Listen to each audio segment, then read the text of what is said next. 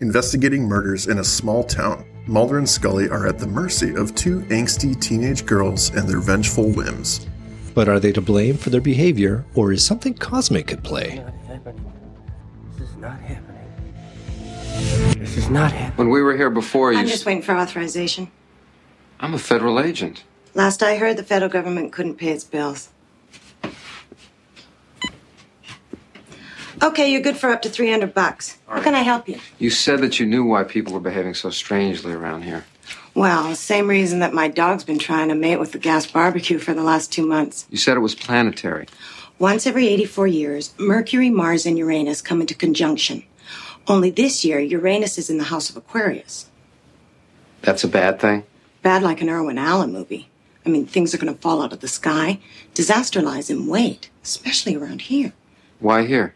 Well, we're in a geological vortex, a high intensity meridian, a cosmic G spot, all culminating on January 12th when the planets come into perfect alignment, which would be today. Hey. But why is this affecting everyone? Well, some people more than others. Relationships are going to suck. Significant dates can exaggerate the effects. But if today was my birthday? Then I'd say happy birthday. Unless, of course, you were born in 1979 and then I'd call the police.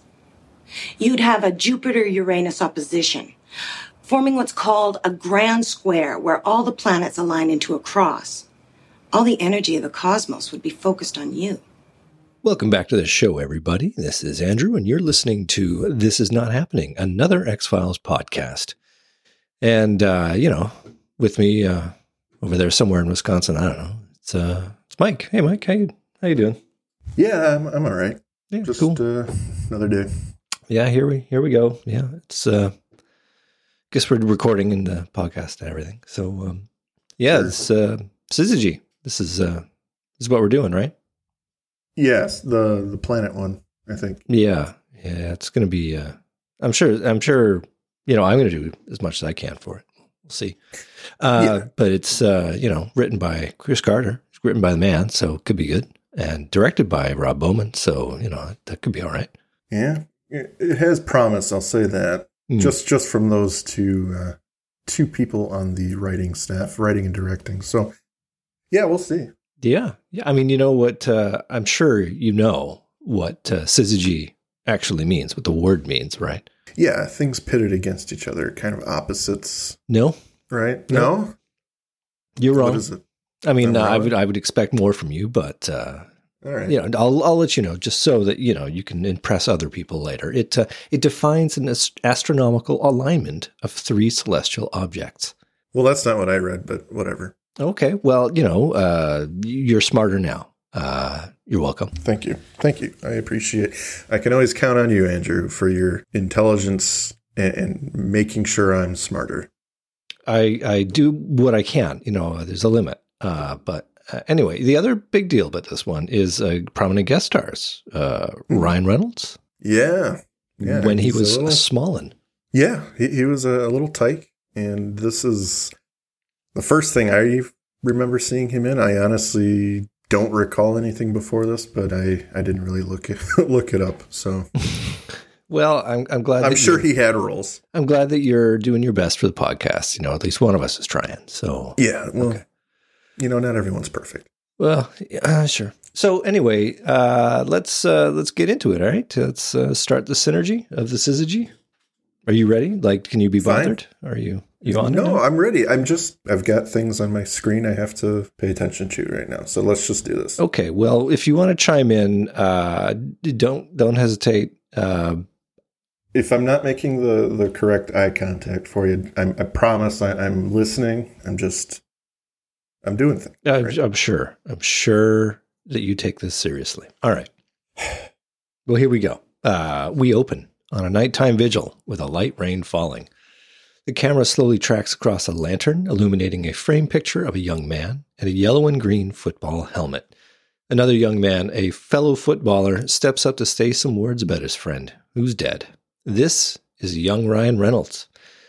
He's playing Boom in this episode, and the dead boy is Bruno. That Boom is distraught over the loss of his friend. More disturbingly, Bruno might have been done in by a cult. And even more disturbingly, the cult is going to try again. Boom goes off to be himself, holding back his tears. Pretty convincing Ryan Reynolds tears. Eh, it's not bad. What'd you say? He does all right. Something definitely feels forced about this. He's playing it definitely aloof and very kind of thick-headed. I would say the the words he's using to describe it's very monotone and very kind of blah. Like it's he's on autopilot. Yeah. it feels like. Well, pay attention to the the things he says. Like we knew him since Absolutely. kindergarten. He was I don't know, like a brother or something. I, I love how it it gets used later. But uh, hmm well, soon two teenage girls, Margie and Tara. Uh, sorry, Margie and Terry. Yeah, it's Margie and Terry. Margie. Margie. Margie. Margie. You can tell I was really watching this one. Well, they catch up with Boom and compliment him on his words. They tell him that the cult is apparently going to be coming after another victim, supposedly a blonde virgin. And lo and behold, Margie and Terry are both blondes. And virgins? Question mark. Boom is shocked and offers to give Margie and Terry a ride home. In Boom's pickup truck, Terry and Margie discuss the merits of virginity and how, if, I don't know, Margie and Terry weren't virgins, maybe they wouldn't be so scared. Boom takes a hard right off the road and the scene fades to black. The next morning, cop cars arrive next to Boom's abandoned pickup. Deputies fan out across the rocks and find Boom's body hanging. The camera tracks the long rope upwards to the top of a cliff where we find Terry and Margie sitting on a blanket, delightfully playing a game of He Loves Me, He Loves Me Not with a flower, as if the dead body wasn't hanging at the end of a rope mere feet away. Cut to credits. So, um, you know, good scene. Uh, do you get any, you know, thoughts you want to share on it? It was all right. It was one of those typical X Files scenes where you know we we like to comment on. Well, they're they're starting in another forest, and naughty bad things are happening. And uh, in this case, a young man is is killed, and it really looks like the girls did it to him, and they're just having a a grand old sadistic time. So that's a little disturbing. But A little bit different than, uh, he was just trying to get a nut, yeah, and I mean, he was just trying to help him. them, Mike. He was just trying to. he was trying to save their lives. by removing their virginity and maybe changing their hair color. You didn't think of that, did you? I th- I think that's fair. He was maybe he was there to to do a, a quick style and cut. That's true. That's true. Maybe there was no sex involved. Jeez, you're just so. I could be very. Why do you always assume there's sex involved? And why do you always have to have the sexual mindset? I don't understand. I, it's it's just like default with me, man. All right, jeez. I mean, the scene directed us there, but I guess I'm wrong. Listen, we've all got our own opinions. Some of them are right, some of them are wrong. We'll Yeah, we'll see how it goes. Just keep going. All right. Well, we come back to Mulder and Scully in a car. They're driving to the crime scene. They stop at a sign where we read the town's name, Comity. They have a disagreement about directions and take a right, only for the car to drive the opposite way a moment later. And I got to say, I love the um, the sign how it says they're leaving Comity. hmm This comity also means courtesy, so they're leaving courtesy, Oh, which I think is pretty great. that could be on purpose. It could be a little note. The scene picks up at a funeral for Boom, his picture standing atop a flower covered casket. A man eulogizes Boom as the camera tracks back to the crowd, which is populated mostly by footballers wearing the green and yellow jackets. At the back of the funeral hall, Mulder and Scully talk with Detective White about the circumstances of Jay DeBoom's death. His friends called him Boom, quarterback of the football team. He was well liked, a leader. He was looking forward to college until he was found hanged in the woods two days ago. It's the third death of a high school boy in as many months. In your facts, you said there were strong suspicions of a satanic cult at work. That's the popular opinion around here. Wildly popular, actually. Based on what evidence? Various eyewitness accounts of satanic rituals being conducted. I remember me and Boom back to kindergarten. He was, I don't know, like a brother or something. And do you have physical evidence of these rituals being conducted? No. No, just the murder victims. So you have nothing concrete to connect these things to Satanists? If uh, you detect a hint of skepticism or incredulity in Agent Scully's voice, it's because of the overwhelming evidence gathered by the FBI debunking virtually all claims of ritual abuse by satanic cults. Is that true? Don't ask me. This is the third death of a high school boy in three months, and there are suspicions of a satanic cult at work. Scully proceeds to debunk the satanic claims. There's no evidence of rituals at the crime scenes, and the FBI has debunked virtually all claims of ritual abuse by satanic cults. We see immediately she's not impressed by Detective White. She interviewed No. the two girls together, for God's sake. And as White moves away, Scully doubts that Detective White is even a real blonde. Boom! Ouch. Start with the uh, snappy. Yeah. Mulder just kind of cuts into her conversation and he just kind of poops all over anything Scully's saying, just by, you know, if you detect a hint of skepticism. Yeah. And, you know, she she's not brushing it off because she she's being mean. She's brushing it off because she's smarter than you. She's brushing it off because she's just built It's her that way. attitude. Yeah. Yeah, she's just built that way. So you can see from the beginning that Mulder and Scully are they've got a, an antagonistic relationship in this episode so far. Yes. It's a little bit different. It is definitely a different uh, tactic for the writing staff on this one. And it's not a coincidence, I think, that it's written by Chris Carter because he, I think he's at the epicenter of all the commentary about the characters and is using a Mhm. lot of what people, the actual fans, I think, have said about them as fuel for the for the episode here. Yeah. I mean, if anyone knows these characters better than him, and then to take feedback from fans, listen to what they had to say, and kind of use it to create them in, in an episode where they act completely different than Mhm. than what we normally see. I think that's that's an, a very fun thing. Yeah. Yeah. Well, I this I think that the dynamic is great. I I really love it in this one. Uh, it's going to make up for a few flaws. So, a man bursts in on the sanctity of the funeral. This is Bob, who begins a tirade to try and motivate people to rise up against the satanic soldiers in the city. Terry and Margie, who I'm going to call Termar for the rest of this episode, are described as good kids and excellent students by Detective White. They hold hands and look ominously towards the lectern. Smoke begins to erupt from Boom's coffin, which then bursts into flames. As the coffin burns, the gathered mourners flee, except for Termar. Mulder and Scully look on, and Mulder quips that maybe they're just imagining the burning pyre. Boom snap. Ooh, Scully didn't appreciate that. No. So Mulder's basically being so passive aggressive to uh, to Scully at this one. Yeah, he is kind of taking jabs at her that seem unnecessary. We we don't understand them because uh, nothing has been explained. We're in the first ten Yeah. minutes of this episode, and it's like, wow, he's being a, a real dick. Yeah, why you be so dicky? Yeah, So we cut to Terry, who's being interviewed by Scully, and Margie, who's being interviewed by Mulder. As we intercut between the two interviews, it becomes clear that the two have the same story to tell. In their version of events, Boom swerved off the road as if he was possessed and brought the girls to a ritual being conducted by black clad Satanists. Instead of sacrificing the girls, though, they sacrificed a newborn baby. The girls are in tears as they relate the story, but from Scully's expression, she's not buying any of it. We eventually cut to Mulder, Scully, and Detective White, who are listening to the end of the recording of the girls' accounts. Scully rightfully calling out that there haven't been any mass graves uncovered or reports of stolen infants, and that the whole story is artfully cliched. However, yeah, none of this explains the burning coffin. not at all. As is usual for the X Files, she has all the science and the facts surrounding the case, which makes her sound really good. But there's always one thing that she can't quite explain. No matter how much she tries, yeah, and Yeah. she'll try for sure. Well, we're at the crime lab now with our burnt coffin, opening it up to reveal the body of Boom, which doesn't look to have suffered terribly from the fire. Scully believes that the fire was caused by a, a rare chemical reaction of the embalming fluid.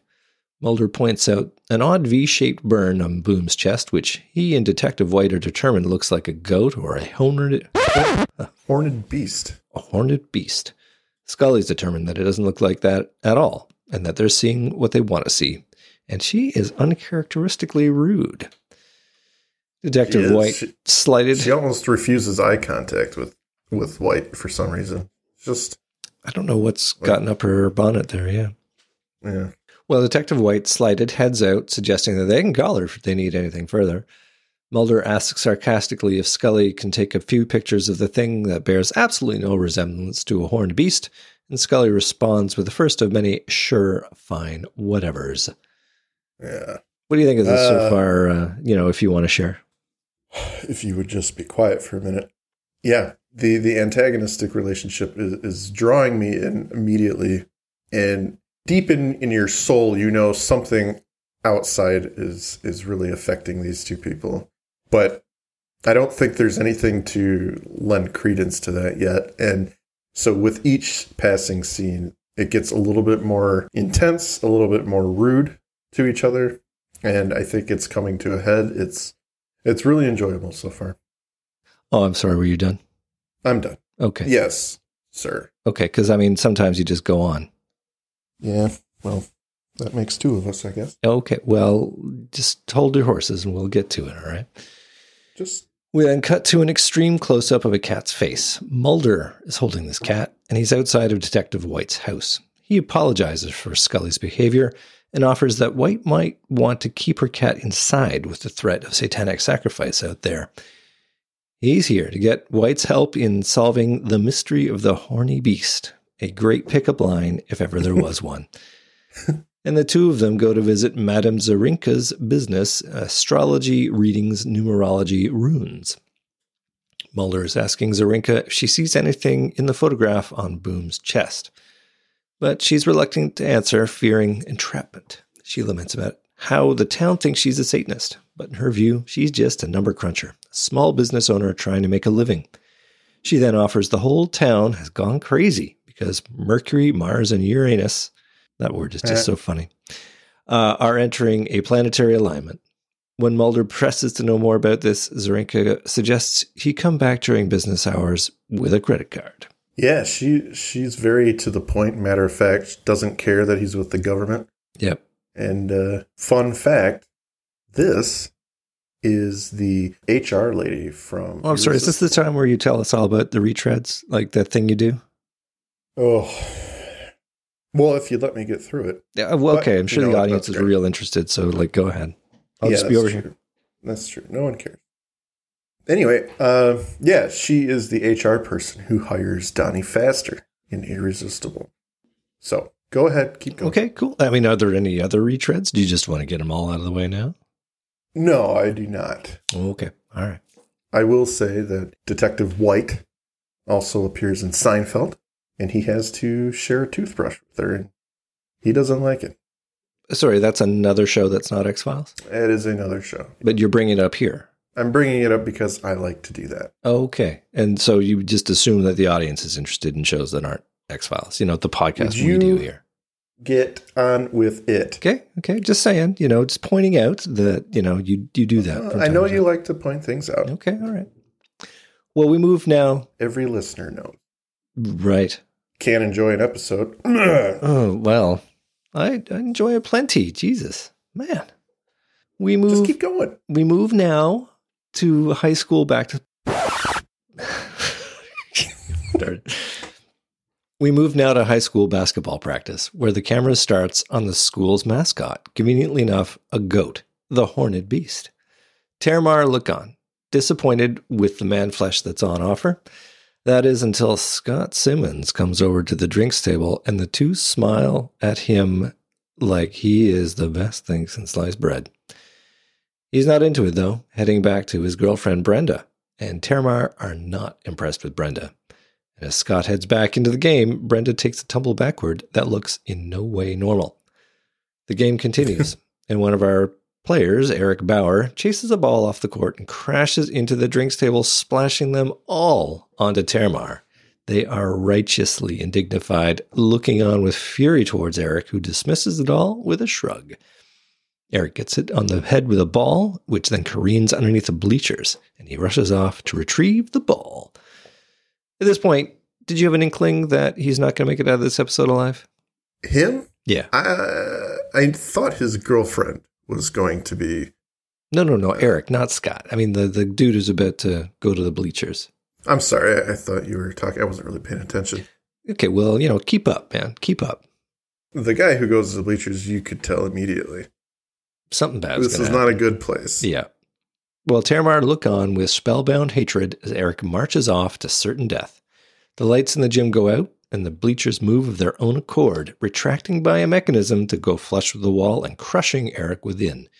The crowd is hysterical as Terramar, impassive, watch on when I, I wrote this. This should be easy. the crowd is hysteric as Terramar, impassive, watch on in backlit spookiness. So, uh, I feel like this is a point for me uh, to get a few bullet points in here. Uh, I know you're looking forward to that. So, like, yeah, I can't. Yeah, cannot wait. All right. I think it's a good time to talk about Terramar's superpower so far. Uh, okay. We have seen that they have convinced Boom to kill himself. Hey, there's that word again. Which one? Which word? Superpower. Superpowers. Yeah, yeah, there. so they have convinced Boom to kill himself, or otherwise engineered his suicide. They caused a coffin to burst into flames. They caused a cheerleader to trip. They turned out all the lights in the gym, and they caused a retractable bleacher to crush a young man. Mike, hmm. how were they doing this? That is the question. Um, it seems very wide, very broad. Their power.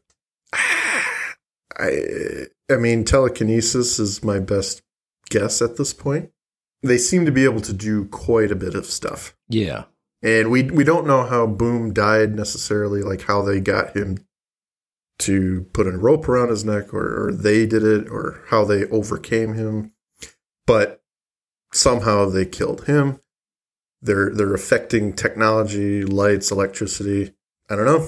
You know it, what? It seems far-reaching right I, now. I so. you're not often right about these things, but I will give you this one. Oh boy, because I think that telekinesis could could basically explain all of this. I mean, if they had the rope already standing by or had it there, they could make it go where it needed to and whip around his neck and lift him up. That's true. I don't know about the bursting into flames business. I think you're reaching a bit there, but uh, you know, telekinesis. Yeah. I could I could deal with that.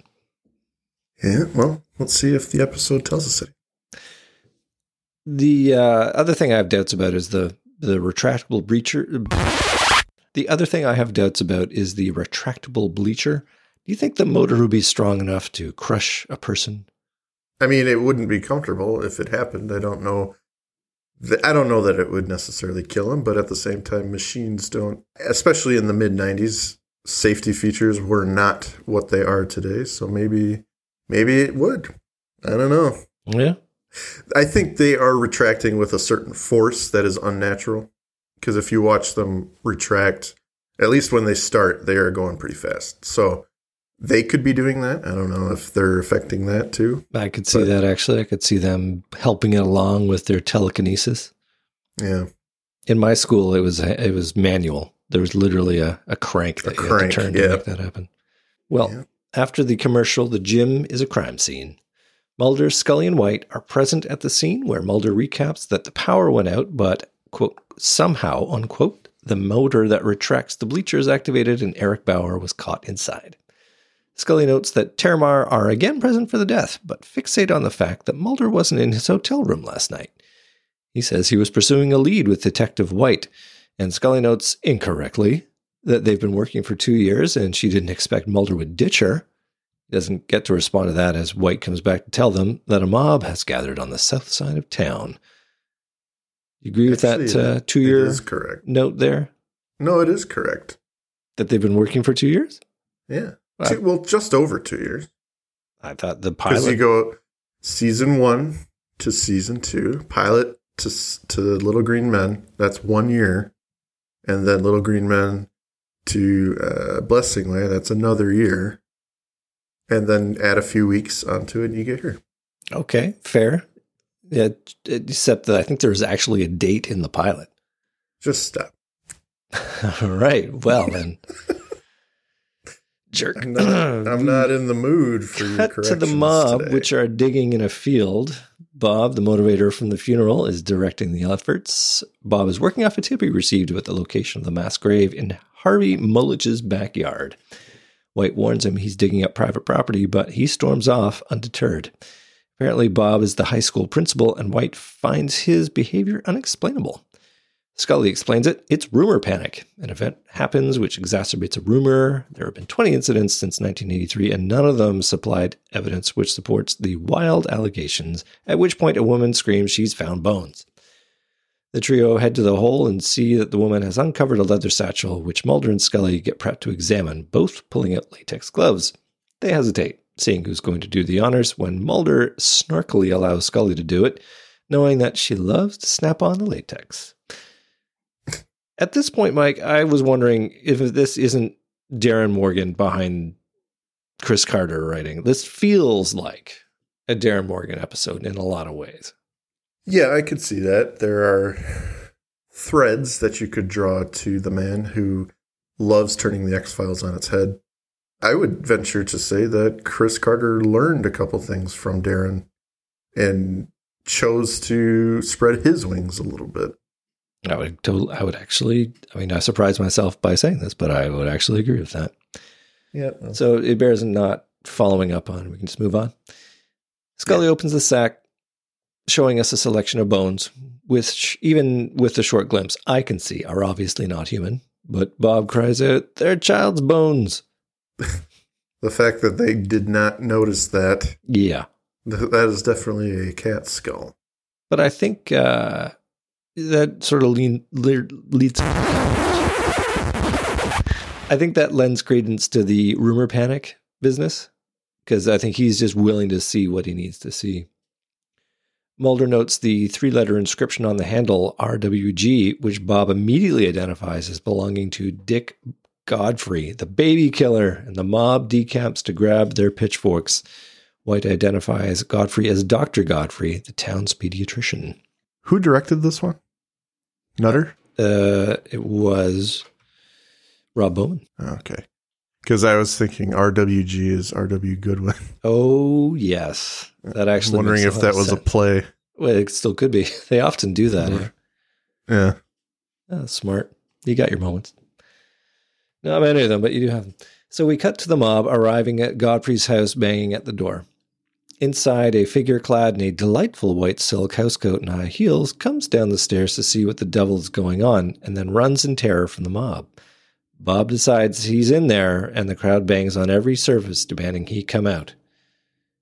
We cut to Detective White interrogating Dr. Godfrey. He contends he sold the bag. He contends he sold the bag at a garage sale a year ago to a young girl from a family that lives a few doors down. White isn't buying it, suggesting Godfrey take a polygraph. When Scully arrives, telling Dr. Godfrey he can go. The bones belong to a beloved family pet, a little dog named Mr. Tippy.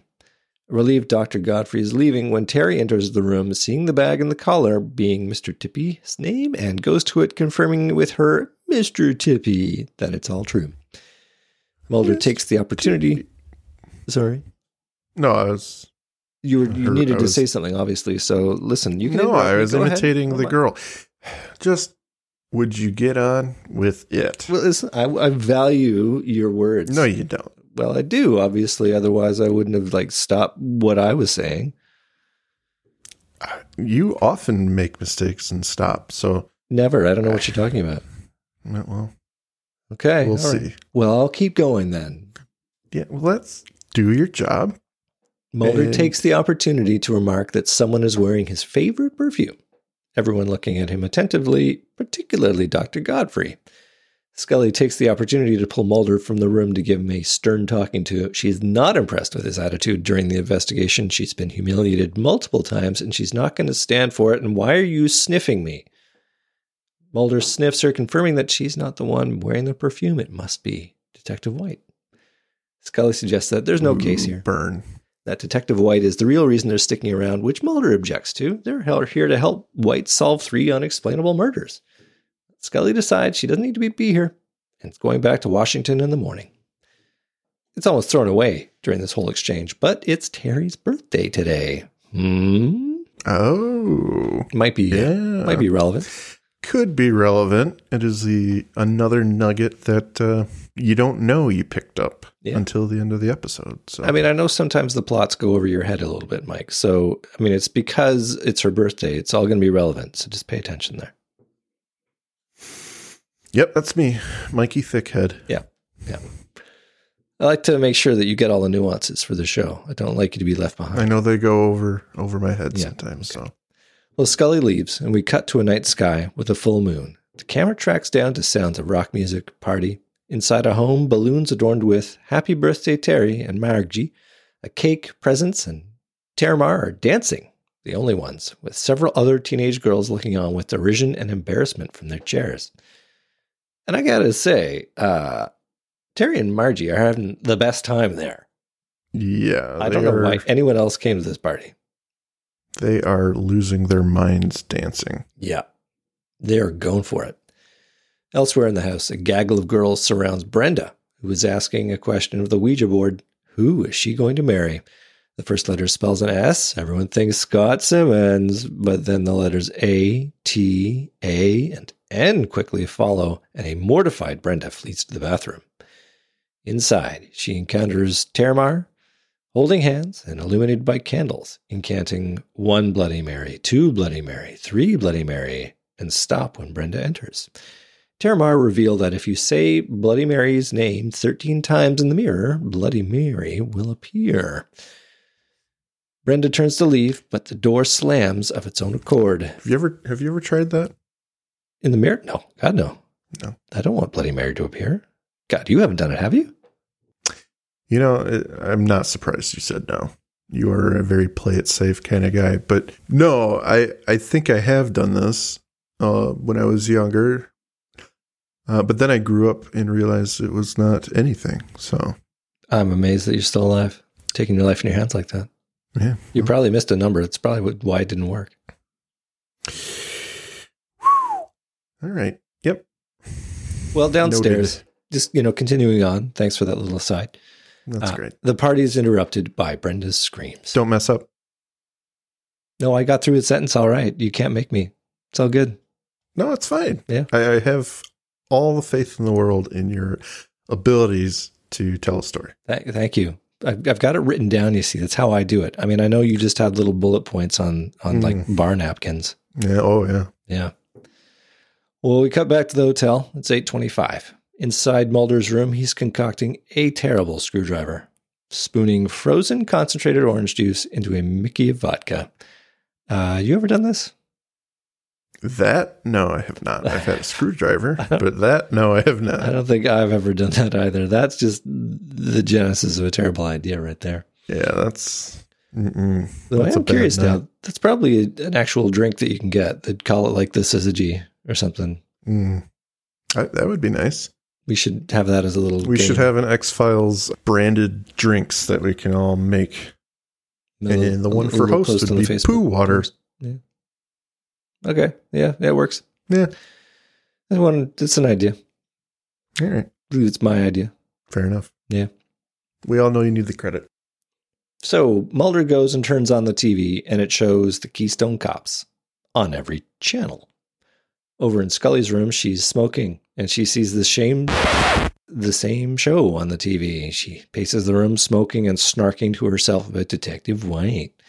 Mulder's continuing to try and find something different when there's a knock on his door. It's Detective White bringing him a package. She's crying when Mulder opens the package. It's the collar of her cat. What's in the box? Uh, so funny you say seven. you refer to seven there. It's not this episode, but it is another that we'll be reviewing shortly.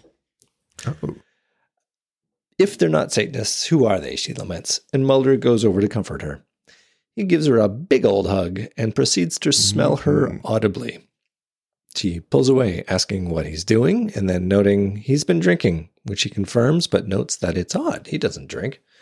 She goes over to the ghetto screwdriver and takes a big slug, deciding that she doesn't feel like going home. She begins to disrobe, and well, it is the Fox network, so this had to happen eventually. Mulder offers to get her another hotel room, but she's on a mission, pushes him to the bed, straddling him. Mulder half heartedly suggests they should watch TV instead, but she kisses him deeply. It's at this moment, of course, that Scully barges in, catches them in flagrante delicto, which uh, I know you don't understand Latin, so I'll translate for Oh. you.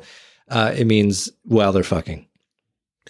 Well, I don't know about you, but they clearly are not fucking. Uh, well, listen, I'm sure that there is an extended cut of this episode where they are. Uh, well, that would be Duchovny's trailer, I'm It- sure. It surely would. In between takes. With But- scorn in her eyes, Scully announces that there's been another murder and departs, a shocked Mulder and White left behind. And we go to commercial. Commercial for Uh, a, a better narration. oh I don't yeah know. yeah that's that's good that's a nice joke you made there I wanted to ask you though, yeah all right uh, what do you think the significance of the Keystone Cops playing on the TV to the Saber dance? yeah What do you think that is? I think the significance is apparently they couldn't afford the rights to A Clockwork Orange, which is what they originally wanted to show in this. Hmm. Mm, but I think it is a direct tweak from the girls to the to the cops, telling them they they don't have what it takes to solve this, knowingly or unknowingly. I think that's what they. So it's another a bullet point to add to their list of superpowers is apparently they can make TV whatever it's going to be. Well, I mean, we never get that answer specifically, but I, I could buy that. Yeah. Well, if it's not them, oh, I suppose it could be the cosmos. I mean, The that could be. cos- the- yeah. It's it's not the girls doing it particularly. Yeah. Is it a murder? A high school girl was impaled by flying glass from a bathroom mirror. Let me drive. I'm driving. Scully, it's not what you think. I didn't see anything anyway. Will you let me drive? I'm driving. Why do you always have to drive? Because you're the guy? Because you're the big macho man? No. I was just never sure your little feet could reach the pedals. Mulder takes White's car, and White goes with Scully. Meanwhile, at 10 p.m. over in a diner, Scott is sitting at a table, struck with sorrow over the fate of his girlfriend. Terramar arrive, sitting with him and looking indescribably available. He tells him he wants to be left alone, and Terry completely misinterprets him, telling him he got his wish. Ooh, that's dark. Ouch. Terry tells him that they're there to make him feel better tonight. Carpe PM. Scott Damn. is shocked and hurt and leaves. Terry and Tones hate him, but Margie doesn't immediately agree. She doesn't hate Scott. They share a moment to look at each other. Margie stands up and leaves, leaving Terry alone to seethe. I like this bit where uh, you know we're seeing the the fractures in their friendship. Yeah. She definitely feels more sympathetic than her friend, who's very, very quick to hate and, and fly off the handle. Mm. I mean, they, they both were acting that way until now, but here we get to see a little bit of a change, at least in one of them. Yeah. So they, they are soon going to come to blows, I think. Indeed. Well, we cut to Zirinka's. She's running Mulder's credit card. He starts to ask her a question, but she shushes him, waiting for the card to get authorized. This is not her first rodeo. I love it when he says, uh, I work for the federal government. And she says, Ah, the federal government has been having a hard time paying its bills. well, it, She is a smartass. she is a great one. Yeah, I like this role better than the uh, HR admin for Irresistible.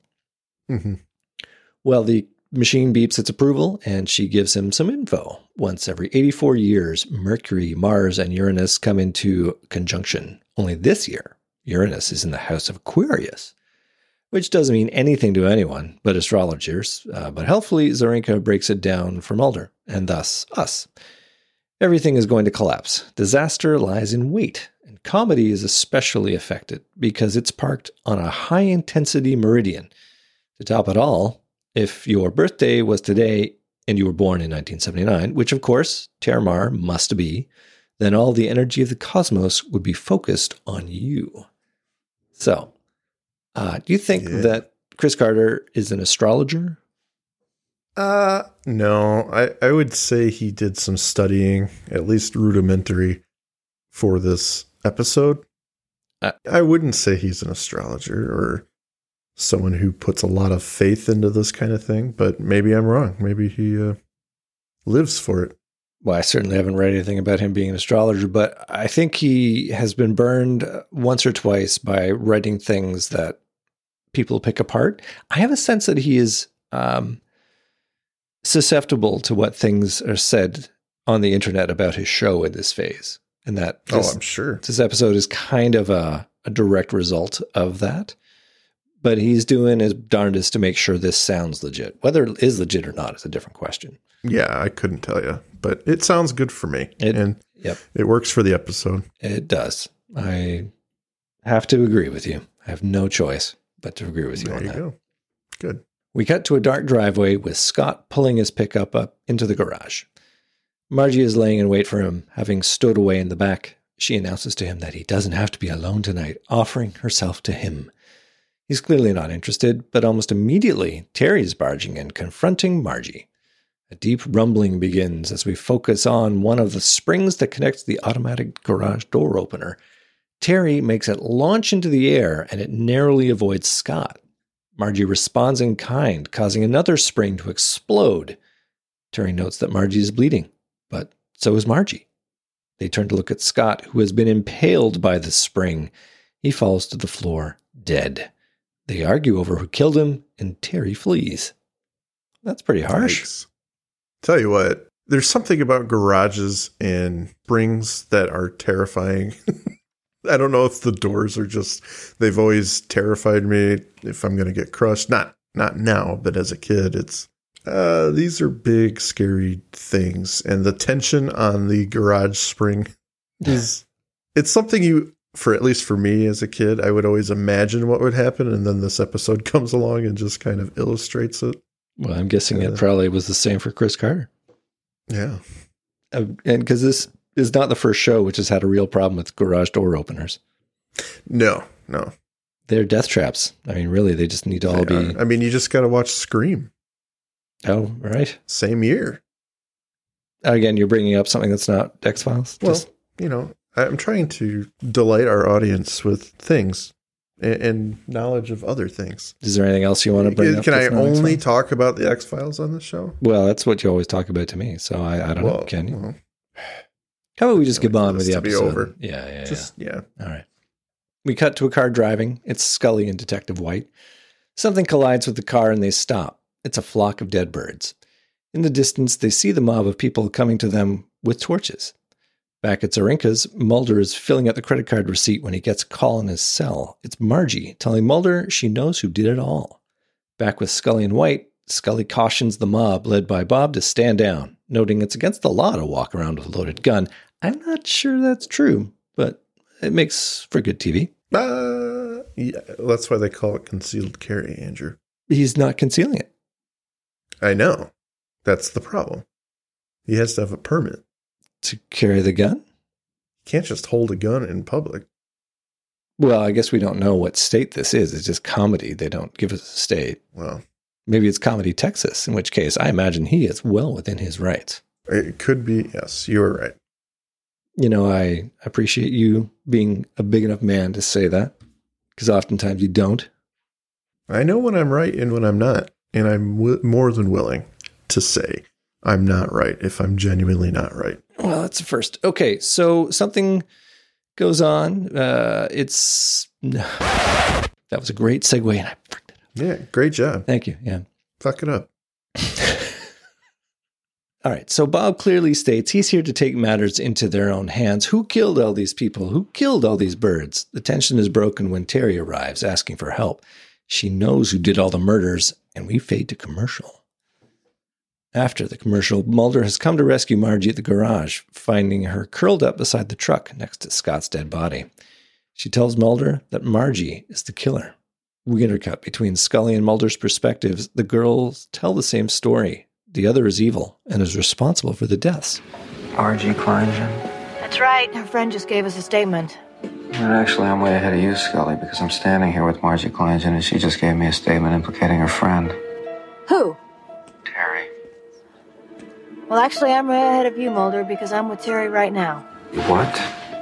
I've got your suspect, and you've got mine. Why does that make sense to me at this point? Look, Scully, I don't think this has anything to do with any cult. I want to get them both in and get a formal statement, clear this thing up, okay? Scully? Sure. Fine. Whatever. So, uh, would you say sure, fine, whatever is completely a part of the X Files canon?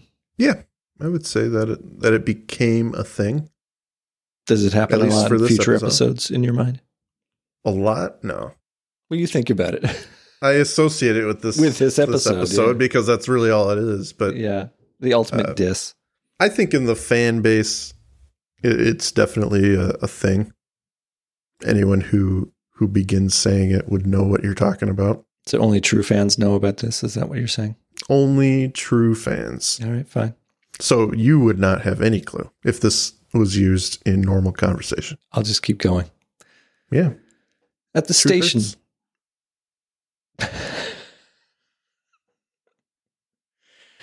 At the station, Mulder arrives, bringing Margie in. He parks her at an officer's desk and asks if Terry was responsible for Detective White's cat. Margie sheepishly nods that Terry was responsible for that, too. As Mulder is leaving, a television turns on. It's the Keystone Cops again. Mulder looks at it suspiciously. Objects in the room begin to rumble. Is it an earthquake? Desks start to move about the room. Scully arrives with Terry, and the two girls look at each other. It's a showdown. The room continues to rumble, the furniture continues to move, and suddenly everyone's guns start shooting, parked in their holsters. It's absolute chaos, with the Keystone Cops running as a soundtrack. All the while, Terry and Margie laser focused on one another. Only Mulder has the presence of mind to do something as everyone else ducks and covers. He leaps up and grabs Margie, dragging her away from the scene and down the hall, tossing her into a cell. Terry follows after, determined. She barks at Mulder, get out of her way, and he gladly does, opening the door and tossing Terry in with Margie. In the room, the showdown continues and the entire station rumbles. Scully asks what the hell is going on, to which Mulder replies, something cosmic. He glances at the clock on the wall and watches the seconds tick down until the clock reaches midnight. The rumbling stops. Mike, uh, all right, what do you think of this one? This is a terrifying scene. Yeah. Just because all the guns going off. I mean, that would be the scariest part, obviously, because yeah. they're they're holstered. They're they're not necessarily pointing anywhere safe per se, but yeah. I think this scene is obviously the culmination of the cosmic power we're witnessing, and uh, I think it was pretty intense. I enjoyed it. Absolutely. Well, Bob and the rest of the mob finally arrives, demanding to see the satanic girls. When Mulder refuses, Bob cocks his shotgun, declaring that everyone is sick and tired of waiting for law enforcement to bring justice to their city. Detective White tells Scully to open the door. Scully complies. We see Terry and Margie huddled in the corner and crying. The moment of danger and cosmic malignance has passed, and as Mulder narrates an epilogue of universal significance, the vengeance of the mob dissipates as Bob finally declares that the true culprit was Satan. Yes, Satan it was. We cut to Mulder and Scully checking out of the motel. Scully's driving. It's a repeat of our opening scene, and Mulder's giving directions. Scully blazes through a stop sign as the sign for the city once again tells us that they are now entering Comity and leaving the area. Scully tells Mulder, shut up, and Mulder gives us the last, sure, fine, whatever. Well, Mike, uh, I mean, I know you've been waiting for a long time to actually, you know, talk Be able to say meaningfully. something. So there you go. Time for you to, you know, do your thing with the final thoughts. So go ahead, listening. Well, I think the the writing in this episode is very fun. Chris Carter got to give his his agents a little room to spread their wings and really play characters that they are not. At first, you're a little concerned. I think you're like, "What is happening?" But once the episode gets going, you understand what's happening, and it becomes a lot more fun and enjoyable. When when the clock strikes midnight at the end, it's cool that everything just stops. As crazy as the powers can get, you know, it's easy to explain away. The the the force behind them is so strong and so big, so vast, you know, no one can really explain the cosmos. So uh, what it's doing in this episode, I can kind of hand wave away and just enjoy the episode for what it is rather than look for what's wrong with it or what could be better, kind of like you do. Right. Well, if you're done with your final thoughts, uh, I'll tell you mine, which are clearly Yeah. more nuanced and thought out. But uh, anyway. Yeah, absolutely. Well, I think this episode's a treasure. I think it's one of the best Monster of the Week episodes. And in a special twist, it wasn't written by Darin Morgan. Chris Carter outdoes himself in this one, clearly spending special attention to astrology and provide us with a unique villain, the Cosmos. Yes, it has a bunch of things I'm normal not normally not partial to. Our agents are largely tourists, they don't really solve anything, and the villains have powers which are ambiguous and undefined. But the unique hmm. setup, the excellent performances, the wonderfully brutal script, you know, pitting Mulder against Scully, uh, it creates this brilliant episode that stands wonderfully on its own. So uh, it's one of my favorite episodes, actually. And it is a good one. Which is weird because, as I said, it has so much that I normally would not like. So I, I really, um, I don't understand why it works so well. Well, it gives you a way out, though. I think the fact, like I was saying, the cosmos is such a, a vast and like it could mean anything because we don't really know how it affects us or or if things like this are even possible. And there are a lot of people who put stock in that kind of thing. And this just turns it up to the X Files level. And you can't put a goalpost or, or a, a ceiling on the abilities of the cosmos, I think. So you kind of, even though your instinct is to pick things apart and find issue, you can't with this episode, at least on the power front. I, I think they also don't try and explain it.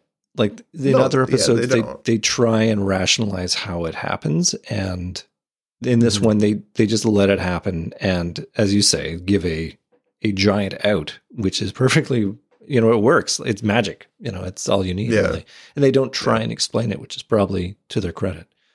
Yeah, you just have to accept that it's a thing. Astrology works, and whatever she told us or told Mulder is, is the facts. That's that's our answer for the episode. So yeah, I feel like maybe it's just past midnight here, and I don't know. i am I'm, I'm feeling a little different now.